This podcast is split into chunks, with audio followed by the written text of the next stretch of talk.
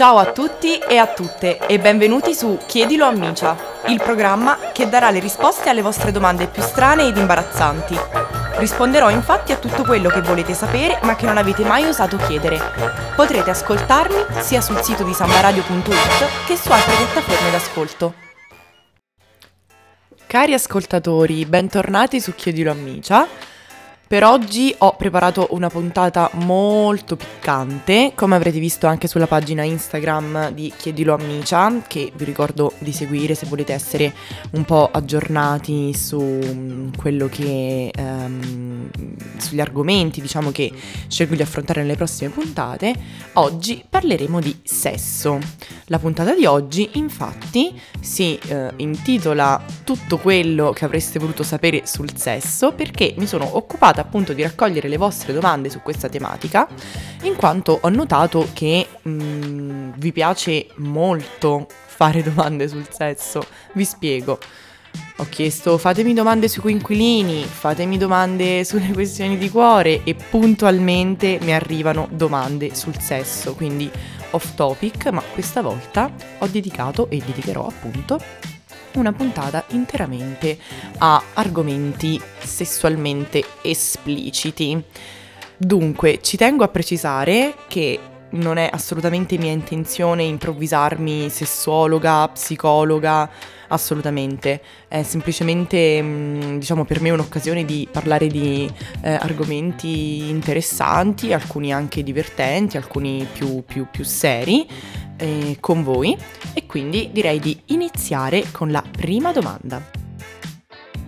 Un'ascoltatrice, in questo caso non, uh, non, dico un ascoltatore o un'ascoltatrice perché è palesemente una donna ad avermi scritto, mi ha chiesto perché mi sento più sicura a fare cose intime quando sono depilata.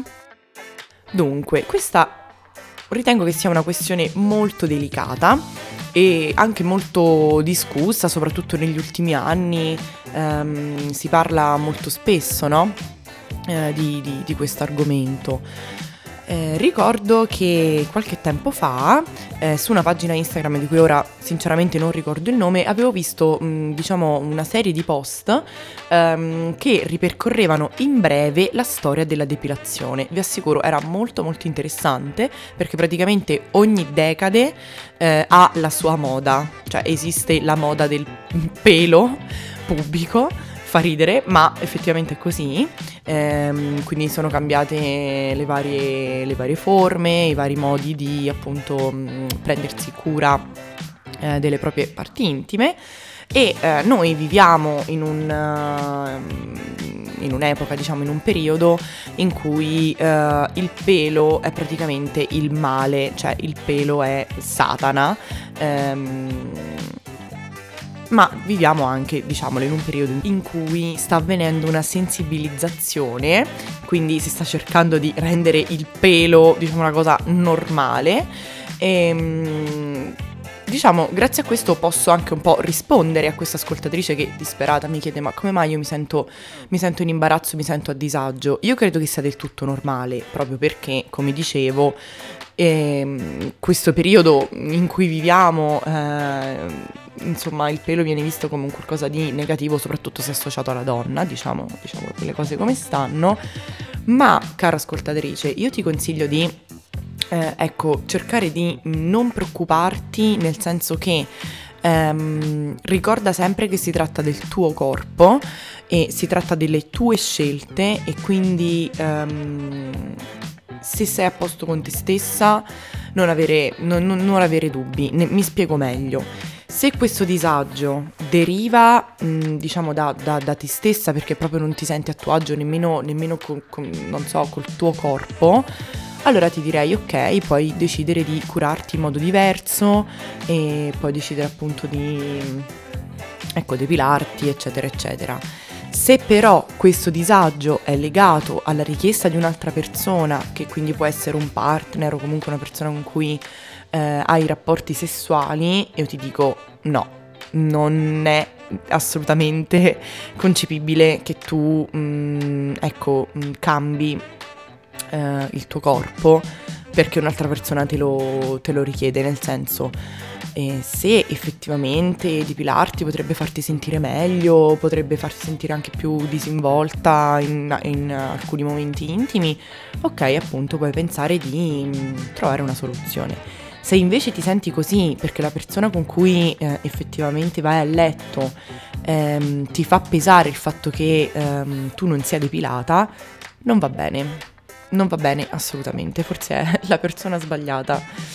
E, ehm, perciò spero di aver risposto alla tua domanda e direi di proseguire con uh, la domanda successiva che è molto più, ecco, mh, mm, divertente, sicuramente fa sorridere. Intanto ve la leggo. Un ascoltatore o un'ascoltatrice mi ha chiesto: calzini a letto sì o no? Io direi che qui si apre un una tematica grande come una casa, cioè sconfinata, perché eh, i calzini, che sembrano una cosa molto stupida, in realtà dividono le persone in due tipologie, cioè crea proprio una faida e che vede due schieramenti completamente opposti.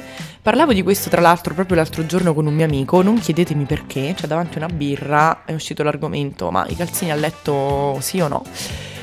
Io personalmente ehm, considero i calzini a letto un, insomma un, un ban totale, capitemi. Eh, nel senso non, non, sono una grandissima fan, anche qui però nel senso poi ognuno ecco, deve sentirsi a suo agio come meglio crede. Ehm, I momenti intimi, i momenti in cui eh, siamo a letto con un'altra persona ehm, sono importanti mm, ecco, da tanti tanti punti di vista e credo che eh, sentirsi a proprio agio, sentirsi ehm, ecco pienamente liberi di poter uh, esporre, fra virgolette, il proprio corpo sia fondamentale. Cioè, se indossare i calzini può essere per qualcuno motivo di appunto uh, di, di, di, serenità a letto, dico ok sì, però se qualcuno mi dovesse chiedere appunto come ha fatto questa, questo mio ascoltatore o questa mia ascoltatrice, calzini a letto sì o no, io direi di no, io direi di no.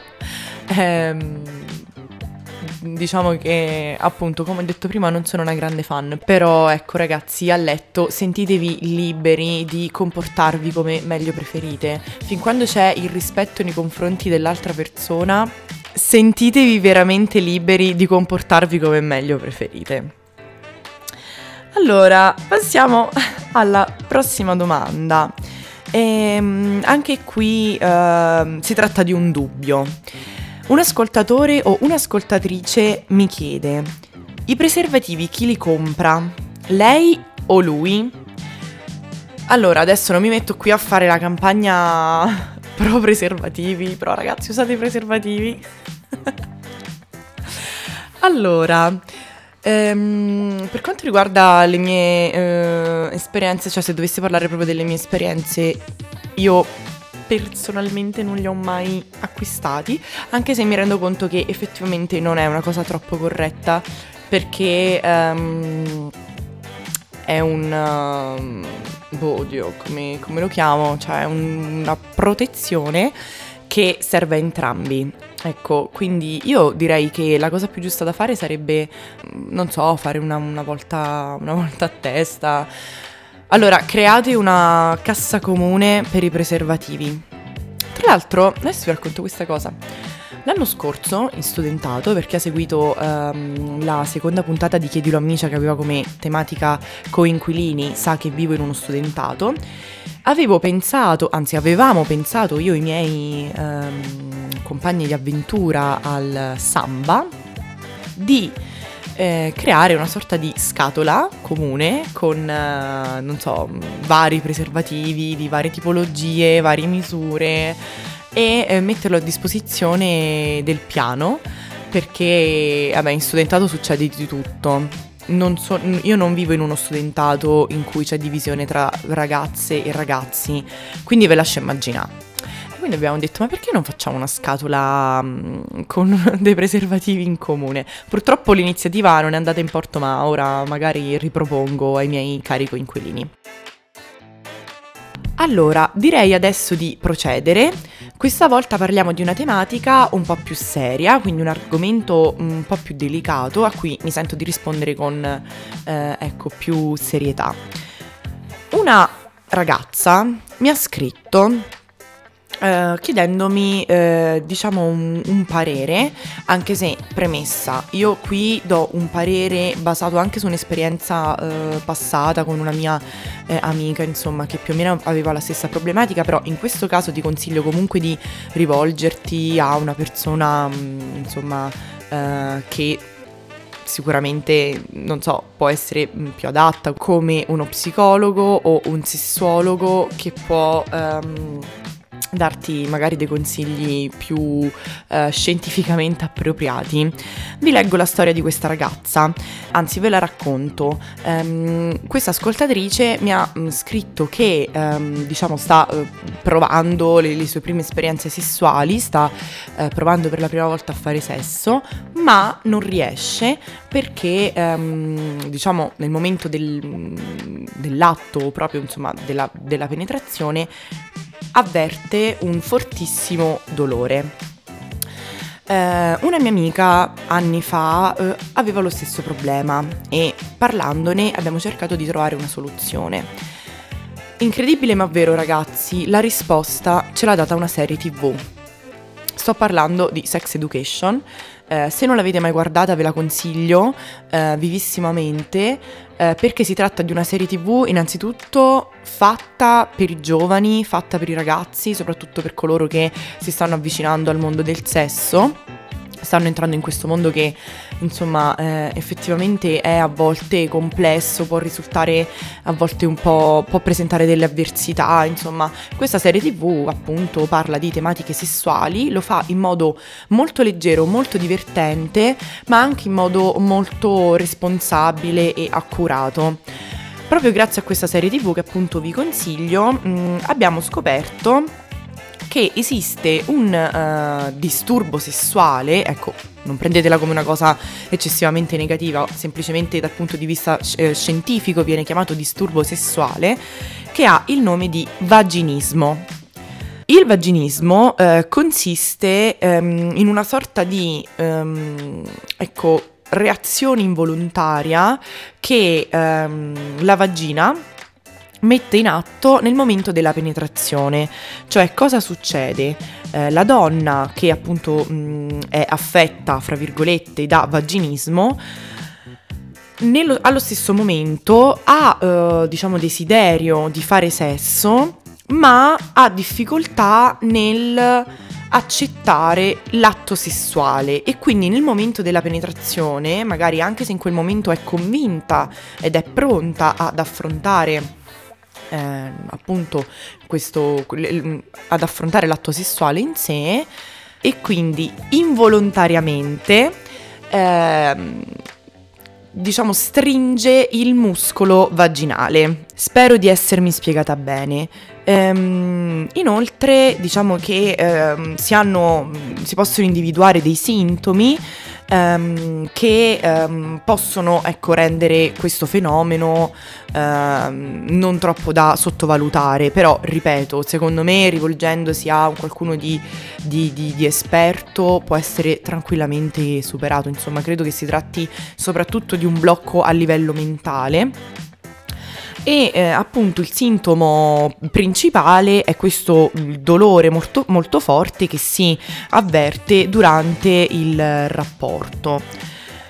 Dunque, ehm, io mh, mm, proprio perché ho avuto esperienza con questa mia amica, posso dirti che ehm, non è un qualcosa di permanente, è un qualcosa di assolutamente risolvibile e è proprio per questo che ti consiglio di rivolgerti a qualcuno, semplicemente perché ci sono appunto tecniche e metodi per affrontare la cosa in tutta tranquillità. È chiaro che il tuo partner ehm, deve essere anche bravo nell'aiutarti e ecco quindi magari potresti andare a chiedere aiuto eh, anche con lui e affrontare la cosa insieme e spero tu possa risolvere questa cosa il prima possibile. Cari ascoltatori, bentornati al domandone scientifico. la rubrica che dà un po' un tono a questo programma Chiedilo a Misha. Oggi parliamo di feticismi.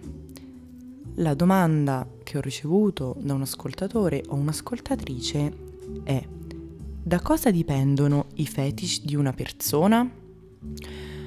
Ho trovato una risposta mm, molto scientifica eh, che definisce il feticismo sessuale una parafilia, quindi in ambito psicologico e sessuologico i fetish sono chiamati parafilie.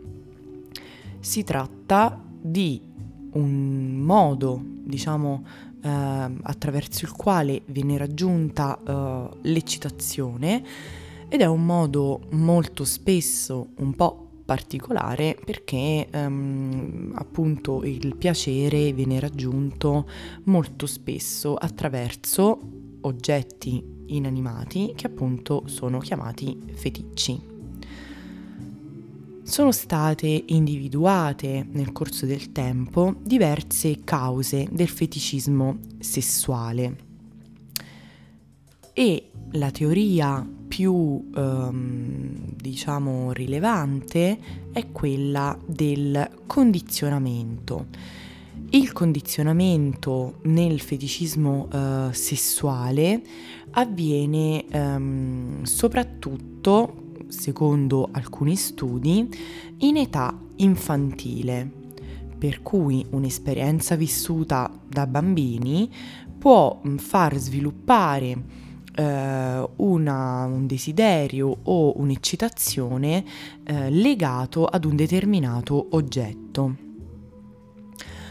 Un altro periodo fondamentale in cui si sviluppano forme di feticismo è l'età della pubertà, in cui chiaramente si scopre um, il proprio corpo, si scoprono le pratiche della masturbazione e quindi si inizia a um, ecco, individuare bene il, il, il, piacere e il raggiungimento uh, del piacere.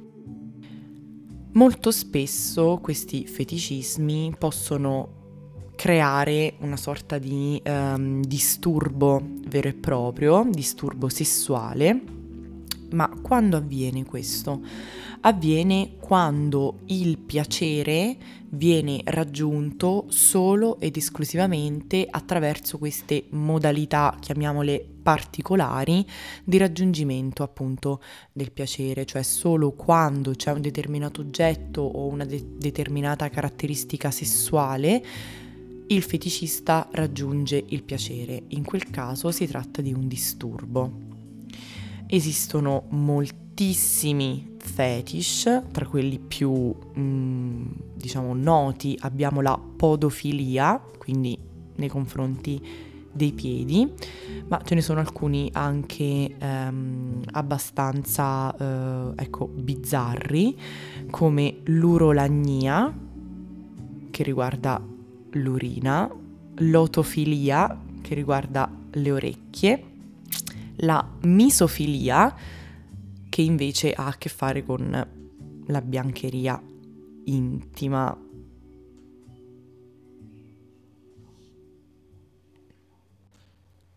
Amici ascoltatori, siamo giunti al termine della quarta puntata di Chiedilo a Micia. Spero di aver trattato l'argomento del sesso, eh, che è un argomento molto delicato, nel modo più adeguato possibile. Vi do appuntamento alla prossima puntata e vi aspetto sulla pagina Instagram di Chiedilo a Micia per scoprire l'argomento della prossima puntata e per ricevere tante altre vostre domande in anonimo. Un bacio da Micia!